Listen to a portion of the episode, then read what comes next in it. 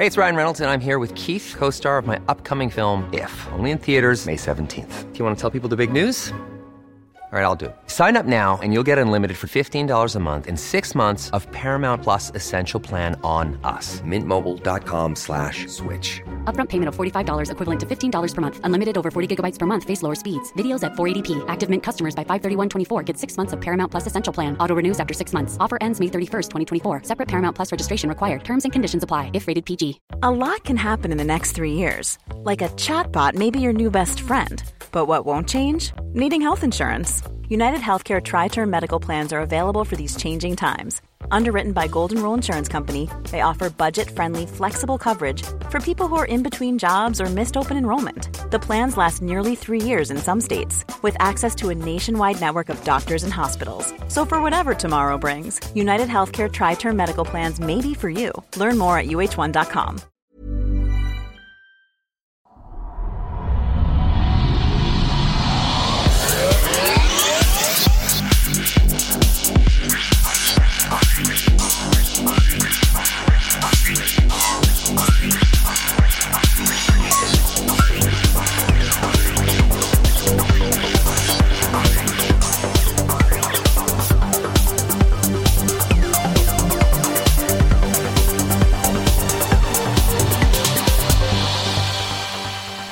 och välkommen till Kvacksnack Vinter 2016. Det här är vecka 1 och eh, då ska vi lyssna på Henrik. Så varsågod Henrik. David och Frida har ju ägnat sina snack åt skepticism på olika plan. I livet och i debatter. Och jag tänker ta en annan approach. Jag tänker berätta någonting om mig själv. En sak som har hänt det senaste och de insikter som den händelsen har gett mig. Jag kanske kan kalla det en bikt på något sätt. Jag gjorde någonting som man inte får göra. Men som många ändå gör. Ibland oavsiktligt, ibland avsiktligt. Men alltid är det sårande. Jag var otrogen. Jag var förlovad. Vi hade tidigare fått reda på att vi väntade barn tillsammans. Jag var också väldigt olycklig. Jag ska inte försöka rättfärdiga eller bortförklara. Jag vill bara berätta. Vad som hände och varför det hände. Och berätta om vad jag lärt mig av det som hade hänt. En bild som har följt med mig den senaste tiden, de senaste åren, men som blev viktigare mot slutet av förra året, är en berättelse som Penn Gillette delade med sig av sin på, på sin podd. När han var riktigt nere en gång så skickade hans mamma ett meddelande till honom. Hon hade klippt ut en bild ur säkerhetsinstruktioner på ett flygplan. Den där om hur man om syrgasmaskerna faller ner först ska ta på sig sin egen mask innan man hjälper någon annan. Om du inte kan andas så kan du inte hjälpa någon annan. Om inte du är lycklig så kan inte du få någon annan att vara lycklig heller. Pens mamma skickade den, bara den bilden utan kommentarer och jag har fyllt den med en egen mening sen jag hörde den berättelsen. Min egen mening. Att jag inte var lycklig i mitt förhållande påverkade ju inte bara mig. Jag var faktiskt också en sämre pappa än vad jag egentligen är. De senaste åren kände jag att jag tappade mer kontakt med min son och jag i efterhand känner att jag har missat flera år av honom utav hans utveckling. Och att han i mina ögon är flera år yngre än vad han i själva verket är. Det är nog inte bara nostalgi och längtan efter vad som har varit. Utan jag har nog faktiskt verkligen missat en del av hans liv. Jag och min tidigare sambo, vi umgicks inte. Vi satt i tv-soffan med våra telefoner och pratade inte med varandra, tittade på någonting. Umgicks liksom inte. Vi var tysta vid matbordet. Och eftersom inte vi umgicks så kunde vi heller umgås med min son på det sättet. Och jag håller på att reparera det nu, jag och min son. Jag lär känna honom igen på nytt. Tonåringen den här gången, inte pojken. Och med ett barn till på väg så börjar jag känna att jag kan inte låta någon växa upp i det. I den relationen, när vi satt på varsin sida av soffan och inte pratade med varandra och inte rörde vid varandra. Jag vet att jag har gjort mycket fel. Det vet jag. Jag försöker inte heller skylla ifrån mig på någon annan. Min mamma brukar alltid säga att det är aldrig ens fel att två träter. Vi var båda med och gjorde situationen och relationen dålig.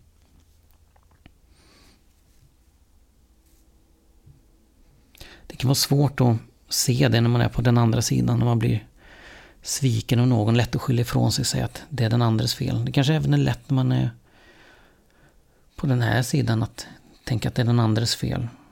Men jag tror inte det. Jag tror verkligen inte det.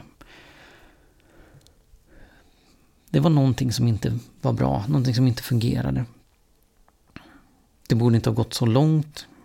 Det finns anledningar till varför jag inte kunde lämna tidigare, inte kunde släppa.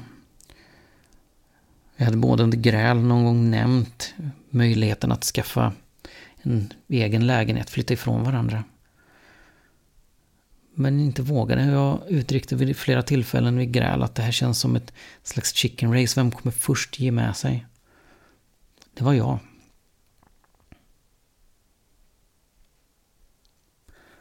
Jag ogillar klichéer. Och det är nog faktiskt det som är svårast med hur det här hände. Men jag var på konferens med jobbet. Jag och mina kollegor spelade biljard efter middagen, hade druckit någon öl, kanske lite whisky, när det kom fram några andra som ville spela och vi lät dem vara med. Bland dem var det en tjej, en kvinna, som jag bara kände att jag behövde vara nära. Ville prata med, inte kunde slita blicken från. Och ironiskt nog var det nog på grund av att jag såg att hon hade en vigselring som det överhuvudtaget gick som det gick. Och jag hade min förlovningsring, vi båda såg varandras ringar. Och det är kanske det som gjorde att vi, jag, tänkte att det är riskfritt att prata. Ingenting kan ju ändå hända. Det kan ju inte misstolkas för vi är båda uppenbarligen upptagna. Så vi slappnade av, pratade med varandra och lärde lite försiktigt känna varandra. Och där hade det kunnat sluta. Men dagen efter så hade jag en kontaktförfrågan på LinkedIn. Vi chattade lite. Och där skulle det ha slutat. Jag sa till mig själv många gånger att det skulle göra det. Jag kunde inte fortsätta med det här. Jag kan inte göra så här. Det är inte jag. Jag kan inte göra så här mot någon annan. Jag kan inte göra så här mot mig själv. Jag tänkte att det här var nog bra. Behövde kanske lite självförtroende-boost. Se att någon verkligen var intresserad av mig. Att jag hade ett värde. Och att jag efter det skulle kunna släppa och gå tillbaka till det vanliga livet. Och det hade kunnat sluta där. Men vi fortsatte chatta, kunde inte sluta, försökte vid flera tillfällen. Fortfarande nämnde vi ingenting om våra relationer för varandra. Vi visste ju båda liksom hur det låg till. Slutligen fick vi rensat, rensat luften och vi bestämde oss för att träffas på ett café. Liksom känna att det där, det var bara någonting tillfälligt, ingenting riktigt. Om vi bara sågs i verkligheten skulle spänningen och dramatiken släppa. Och vi skulle se att det bara var i stunden, att attraktionen var tillfällig och platsen. Men vi hade fel. Nu bor vi tillsammans. Vi lämnade våra respektive och skapade oss ett nytt liv tillsammans. Ett bättre liv. Inte på något sätt för att kritisera eh, de som vi var med innan, men vi är bättre för varandra än vad vi var för de vi var med innan.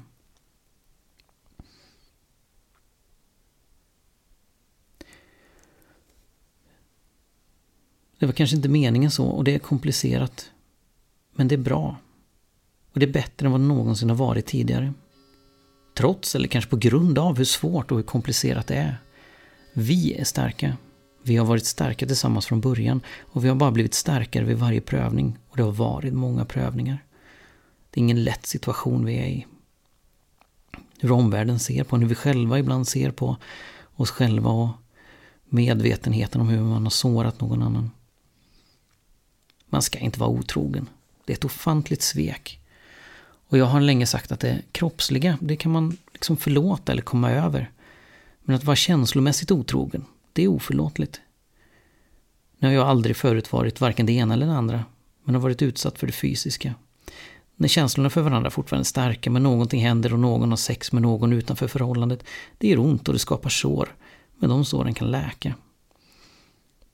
Att vara i ett förhållande och bli förälskad i någon annan, då har man ju inga känslor för den man är med. Då är det nog bäst att släppa, ta smärtan som den är just då. För det kommer nog inte bli mindre av att vänta. När? När är rätt tid? När har man väntat länge nog? Hur länge ska man liksom vänta innan man släpper någonting som inte är bra? När man inser det kanske. Men det är svårt.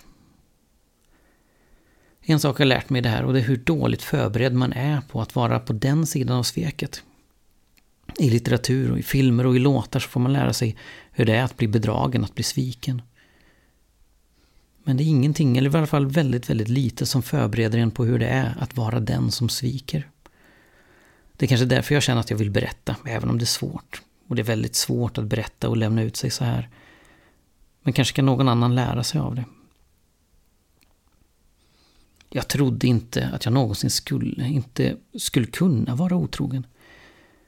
Men jag var förberedd på, och under vissa stunder nästan hoppades på, att bli bedragen. Det är det lätta. Då får man reagera, man får vara arg. Man vet hur man förväntas reagera, hur man ska hantera det. Och kanske till och med har repeterat och kanske har till och med repeterat hur reaktionen skulle vara. Jag vet att jag har gjort det. Liksom förberett mig. Tänkt hur ska jag agera när jag får reda på när hon berättar. Nu vet jag att jag kan, att jag har. Och det gör att jag känner mig säkrare. Jag vet att jag kanske behöver undvika det och det gör mig starkare.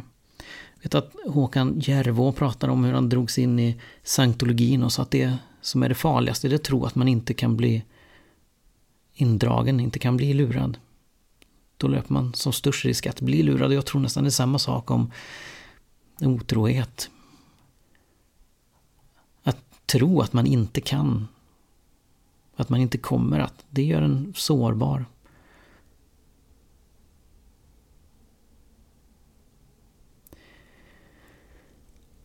Jag är även starkare och tryggare i mig själv. Jag är starkare och tryggare också i det förhållandet jag är i nu än vad jag någonsin varit. Starkare och tryggare förhållande. Det öppnare. Vi pratar med varandra om saker, inte bara jobbet eller praktiska saker. Vi pratar om känslor. Och vi vet att vi behöver det och varför vi gör det. För att undvika att hamna där vi var förut. Ja, det hände att vi träffade varandra då. Men det hade inte hänt om våra respektive relationer hade varit bra. Om vi inte på något plan hade letat efter något annat. Kanske undermedvetet, men ändå. Jag skyllde mycket på jobbet. Jag tyckte det var stressigt på jobbet. Jag försökte hitta sätt att hantera relationen jag var i. Att hitta på saker som skulle få mig att må bättre. Men det funkar liksom inte att bara försöka vara bli bättre själv. Ehm, man inte heller känner att den andra personen i relationen också försöker förbättra. Ehm, man känner att man är ensam. Hur, man är den enda som kämpar. Nu kanske det inte var så. Men känslan av det var sån. Jag har skylt på mig själv. Vad är det för fel på mig? Varför kan jag inte bara vara lycklig? Varför kan jag inte bara vara och vad kan jag göra för att vara det? Det är väl lite det felet man ibland gör. Man försöker liksom göra någon annan lycklig. Man kan ju bara påverka sig själv. Den andra personen får ta ansvar för sig själv. Och tillsammans kan man göra varandra lyckliga. Jag försökte göra saker, hitta på saker som skulle få mig att må bättre, att bli mer avslappnad och roligare. Men det blev artificiellt på ett sätt som jag inte behöver nu. Nu hittar vi på saker tillsammans. Vi gör saker. Det gör saker separat också. Men det är på ett annat sätt. Någonting som är svårt är också hur omvärlden ser på en. Hur tänker man själv om man pratar om någon som har varit otrogen. Eller har lämnat någon som de varit i ett fast förhållande med. Jag var jätteorolig för hur omvärlden skulle se på mig. Jag visste att jag skulle ha två barn med två olika kvinnor som jag inte bodde ihop med. Och jag vet ju hur jag själv tänker när man hör talas om sådana människor. Jag är ingen sån människa. Men är det skäl nog att fortsätta vara i ett förhållande som inte känns bra? När har det gått för långt? När har det gått tillräckligt långt?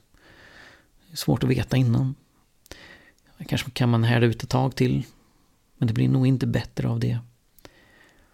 Det här med att härda ut.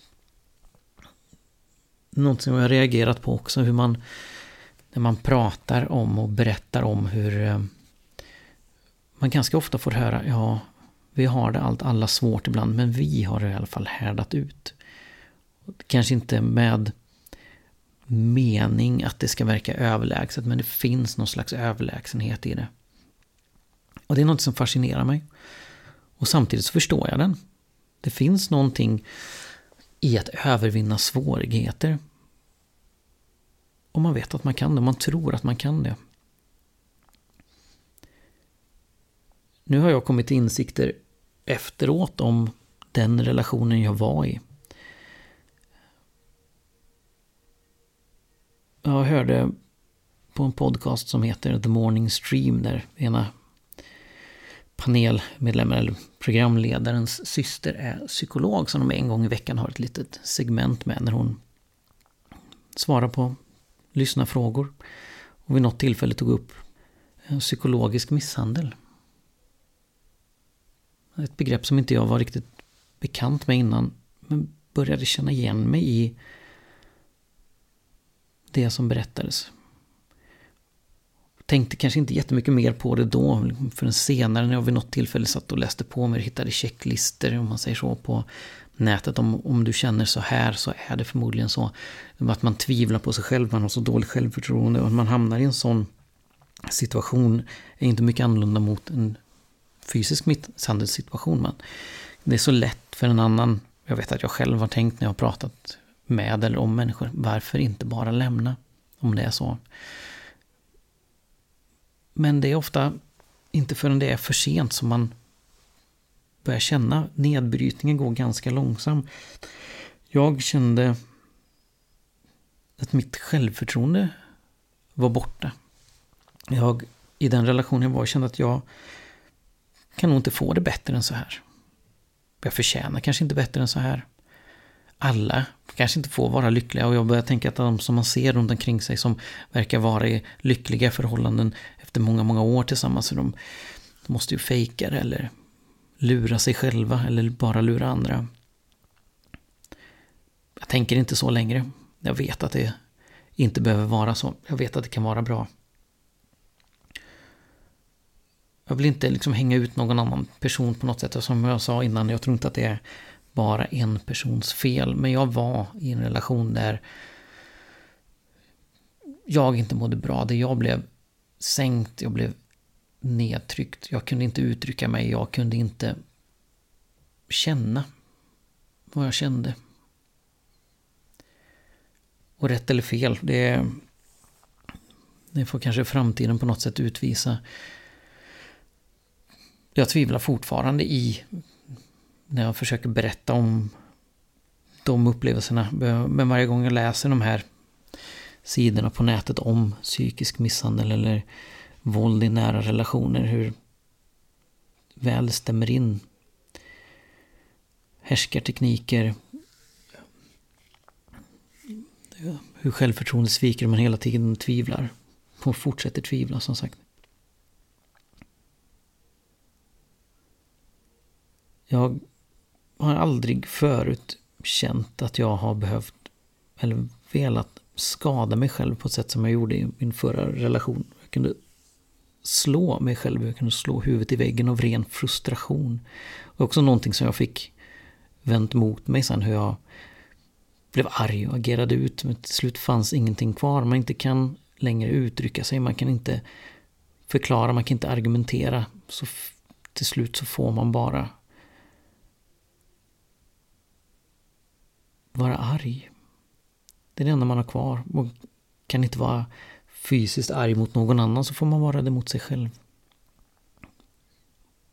Och det är verkligen inget bra. Vissa duster av det finns väl liksom kvar i känslor ibland men jag har inte känt så sedan jag släppte den relationen och gick vidare att jag har blivit så frustrerad att jag skadar mig själv. Eller skadar annat. Jag har tidigare slagits under någon telefon. Jag har haft. Det har försvunnit. Och det känns otroligt skönt att inte ha kvar det. Samtidigt känns det så fruktansvärt att ha haft det. Men den frustrationen är någonting som man är så inne i. Att man inte riktigt kan reflektera över det på ett kritiskt sätt. Eller jag kunde inte. Det är först när man ser tillbaka på det som man ser det. Och jag har tänkt så många gånger att om det ändå bara hade varit en fysisk misshandel, man hade kunnat ha blåmärken som man hade kunnat dokumentera, man kunnat se, då hade man i varje fall kunnat för sig själv övertyga sig om att, att det faktiskt var på riktigt. De där upplevelserna. Då kanske man inte hade tvivlat så mycket, eller så hade man gjort det ändå. Jag har blivit kallad för idiot många gånger. Och även efteråt. Jag har blivit kallad värre saker. Det har skett offentligt. Jag har försökt att aldrig säga någonting i affekt, vara arg, skälla ja, som svar. Jag har också varit noga med att inte offentligt säga någonting negativt om den andra personen. Någonting som inte har givits tillbaka. Utan kränkningar på Twitter har ju dokumenterats av mig. Jag har läst saker som har gjort mig så illa och som är skrivet för att få andra att tycka illa om mig och det är vad en kränkning är. Och jag är rädd för att säga sånt här på det här sättet i det här forumet ifall den personen skulle höra det. För hon håller inte med. Och hon har en konstig makt över mig. Fortfarande. Den minskar. Men jag kan fortfarande inte argumentera mot eller säga emot om hon skulle få för sig att jag säger någonting eller vänder någonting mot henne. Ja, nej, det är otäckt. Jag sa någon gång när vi gjorde slut, när hon slutligen fick, för det var ju faktiskt inte så att jag självmant berättade om otroheten eller att jag inte längre var förälskad i henne, att jag inte var kär i henne, att jag ville bryta förlovningen. Utan det var hon som lockade fram det, eller drog fram det ur mig. Och så sa jag att jag var rädd för henne. Och jag hade nog inte insett det själv förrän jag sa det. Och absolut inte yttrat det på något sätt för någon annan.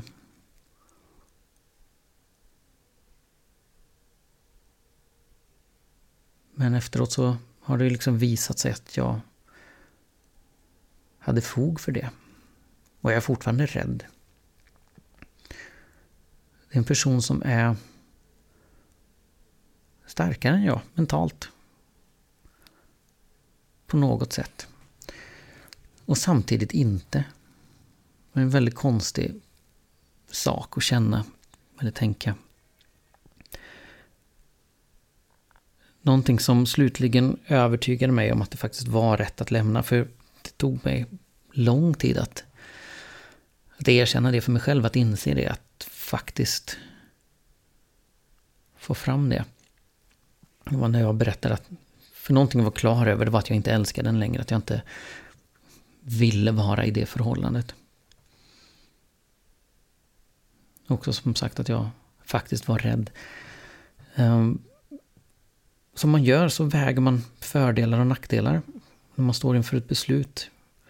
Och när jag listade positiva saker med vårt förhållande så kom hon långt ner på listan. Jag tror inte ens egentligen hon var med på listan. Jag tror inte jag kom så långt innan jag gav upp. Men det var andra saker. Det var yttre omständigheter. Det var att jag tyckte väldigt mycket om hennes familj.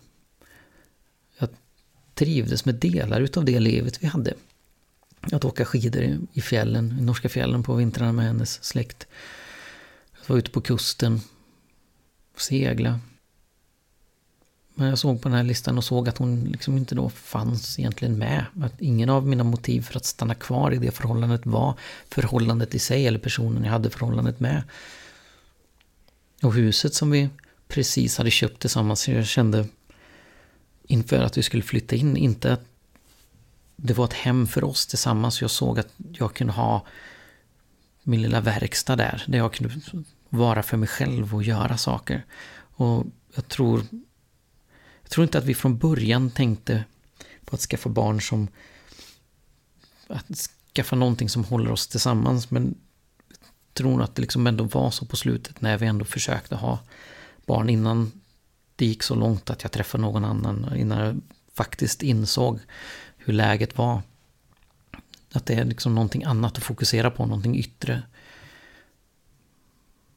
Och det är dålig anledning att skaffa ett barn. Nu är det här barnet otroligt älskat, inte bara av oss föräldrar. Jag vet att hon verkligen älskar våran son. Och jag gör det också.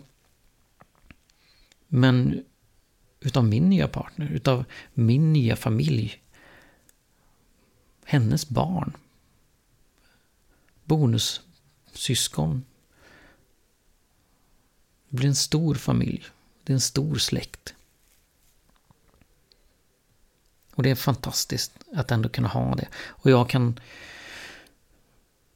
erbjuda så mycket mer än vad jag kunde innan. Och det handlar inte om fysiskt, eh, materiellt erbjuda. Det handlar om trygghet och en, en känsla. Och att jag kan vara en trygg och stark person i mig själv.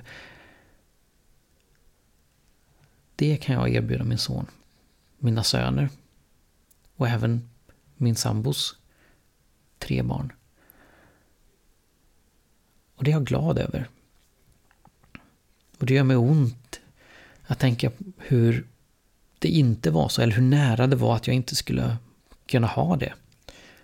Erbjuda det. Att inte känna mig så trygg i mig själv att jag kan få någon annan att vara trygg. Att inte känna sig mig själv så glad att jag kan få någon annan att vara glad, att vara lycklig.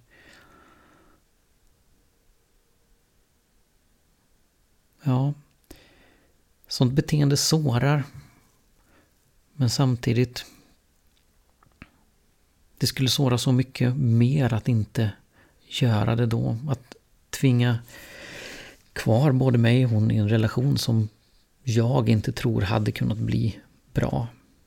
Jag vet inte, jag har inte något facit. Jag kan inte göra oberoende tester. Jag kan inte göra både och och se. Men jag vet att jag mår bättre och jag tror att i förlängningen så kommer även hon att må bättre utav det. Hon är sårad nu, hon är arg, hon är ledsen. Besviken, sviken.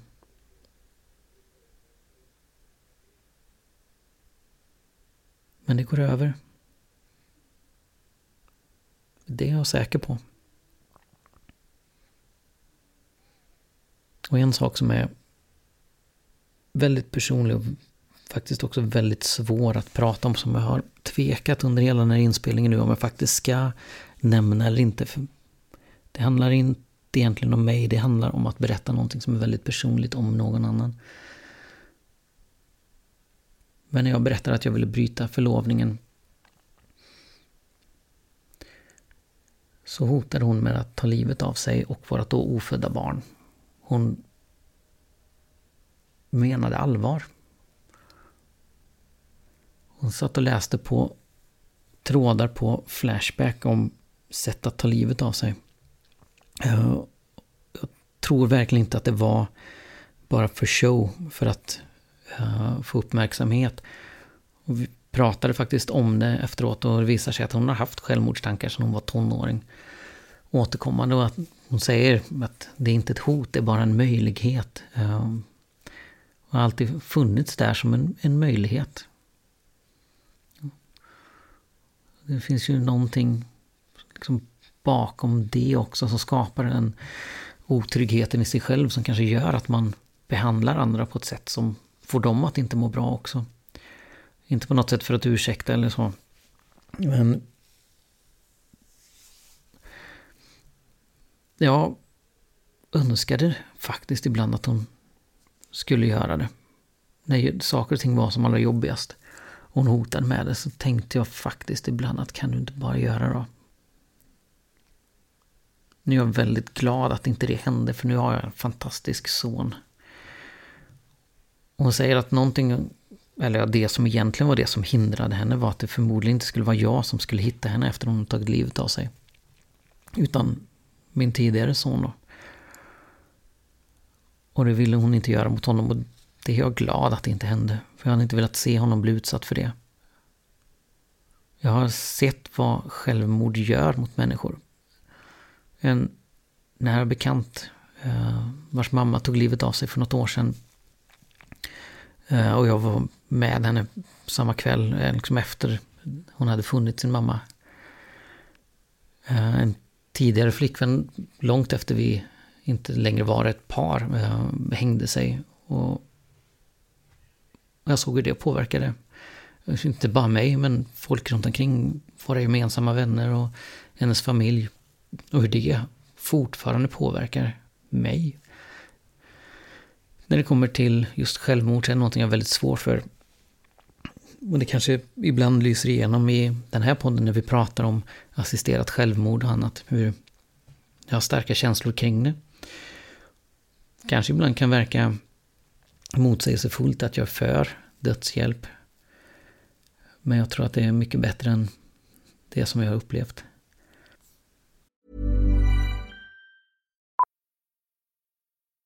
Millions of people have lost weight with personalized plans from Noom. Like Evan, who can't stand salads and still lost 50 pounds. Salads generally for most people are the easy button, right? For me, that wasn't an option. I never really was a salad guy. That's just not who I am. But Noom worked for me. Get your personalized plan today at Noom.com. Real Noom user compensated to provide their story. In four weeks, the typical Noom user can expect to lose one to two pounds per week. Individual results may vary. It's that time of the year. Your vacation is coming up. You can already hear the beach waves, feel the warm breeze, relax, and think about work. You really, really want it all to work out while you're away. Monday.com gives you and the team that peace of mind. When all work is on one platform and everyone's in sync, things just flow wherever you are. Tap the banner to go to Monday.com. Even when we're on a budget, we still deserve nice things. Quince is a place to scoop up stunning high end goods for 50 to 80% less than similar brands. They have buttery soft cashmere sweaters starting at $50, luxurious Italian leather bags, and so much more. Plus, Quince only works with factories that use safe, ethical, and responsible manufacturing. Get the high-end goods you'll love without the high price tag with Quince. Go to quince.com/style for free shipping and 365-day returns.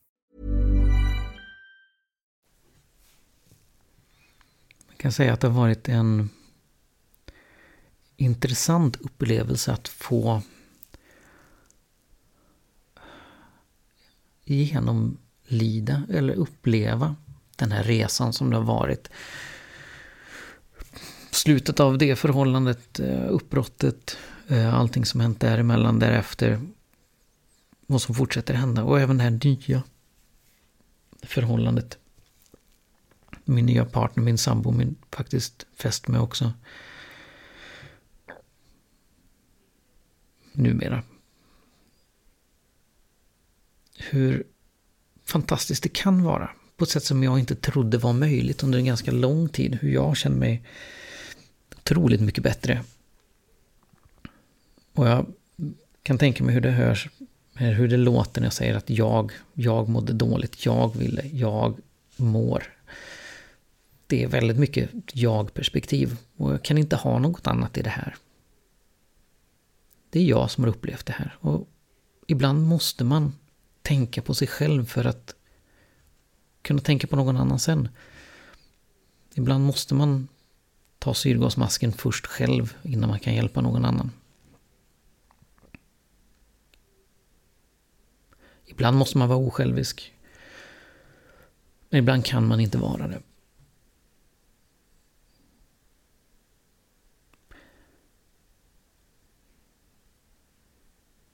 Jag vet inte om jag har egentligen något mer att berätta. Jag känner att jag har faktiskt tömt mig själv ganska mycket nu.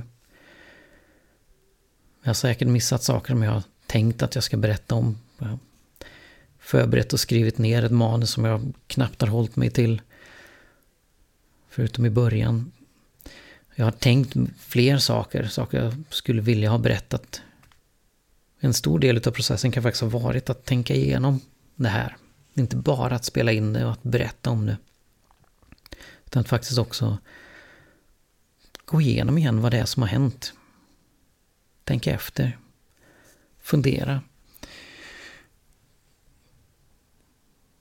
Jag har tvivlat på väldigt många saker.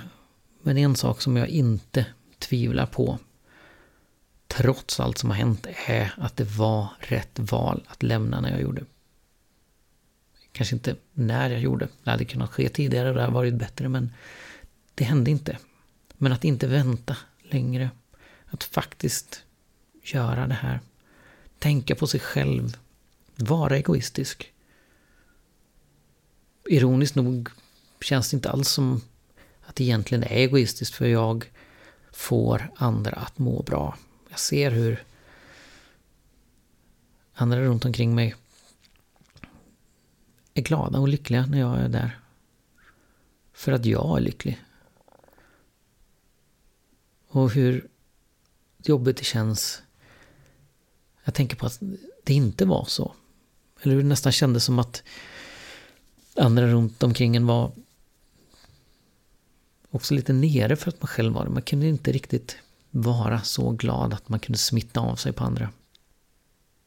Ja, även om jag sa att jag känner mig slutpratad så är det svårt också att sluta prata om det.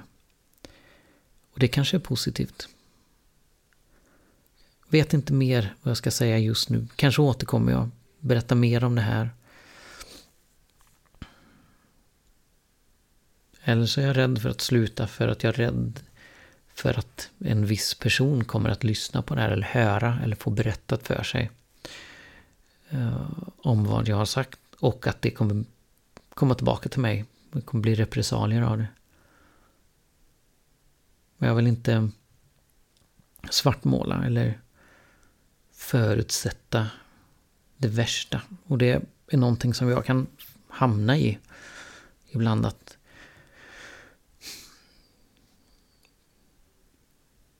ja, förvänta mig det värsta, föreställa mig det värsta. Och sen blir jag faktiskt ibland överraskad när det inte blir så. Men man ska liksom inte göra så. Jag tror att jag är på väg till att bli en ännu bättre människa. Jag är redan en bättre människa än vad jag har varit på många sätt. Jag är hela tiden på väg att bli ännu bättre. Vissa saker kommer tillbaka, man får nästan lite PTSD.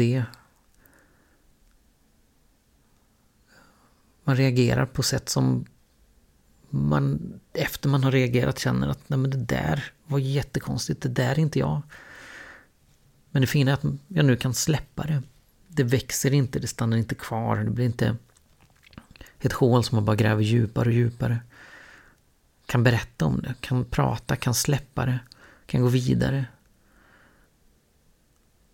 Och det är fantastiskt. Och jag känner hur jag återigen är den människan som jag har varit. Jag känner mig glad och lycklig. Tack för mig.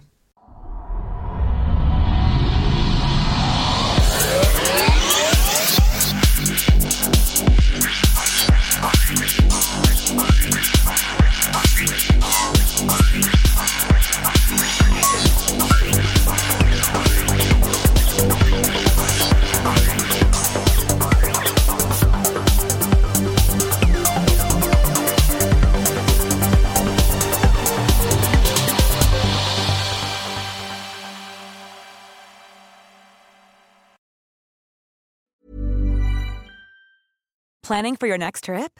Elevate your travel style with Quince. Quince has all the jet setting essentials you'll want for your next getaway, like European linen, premium luggage options, buttery soft Italian leather bags, and so much more. And is all priced at 50 to 80% less than similar brands. Plus, Quince only works with factories that use safe and ethical manufacturing practices. Pack your bags with high-quality essentials you'll be wearing for vacations to come with Quince. Go to quince.com/pack for free shipping and 365-day returns. Want truly hydrated skin? Medocia's Body Care Breakthrough Hyaluronic Body Serum. It's clinically proven to increase hydration by 161%. It's lightweight, fast-absorbing, and delivers 24 hours of hydration for silky smooth skin without any sticky afterfeel. Treat your skin to clean vegan skincare from Osea. Get 10% off your first order with code SUMMER at OseaMalibu.com. That's O S E A Malibu.com code SUMMER.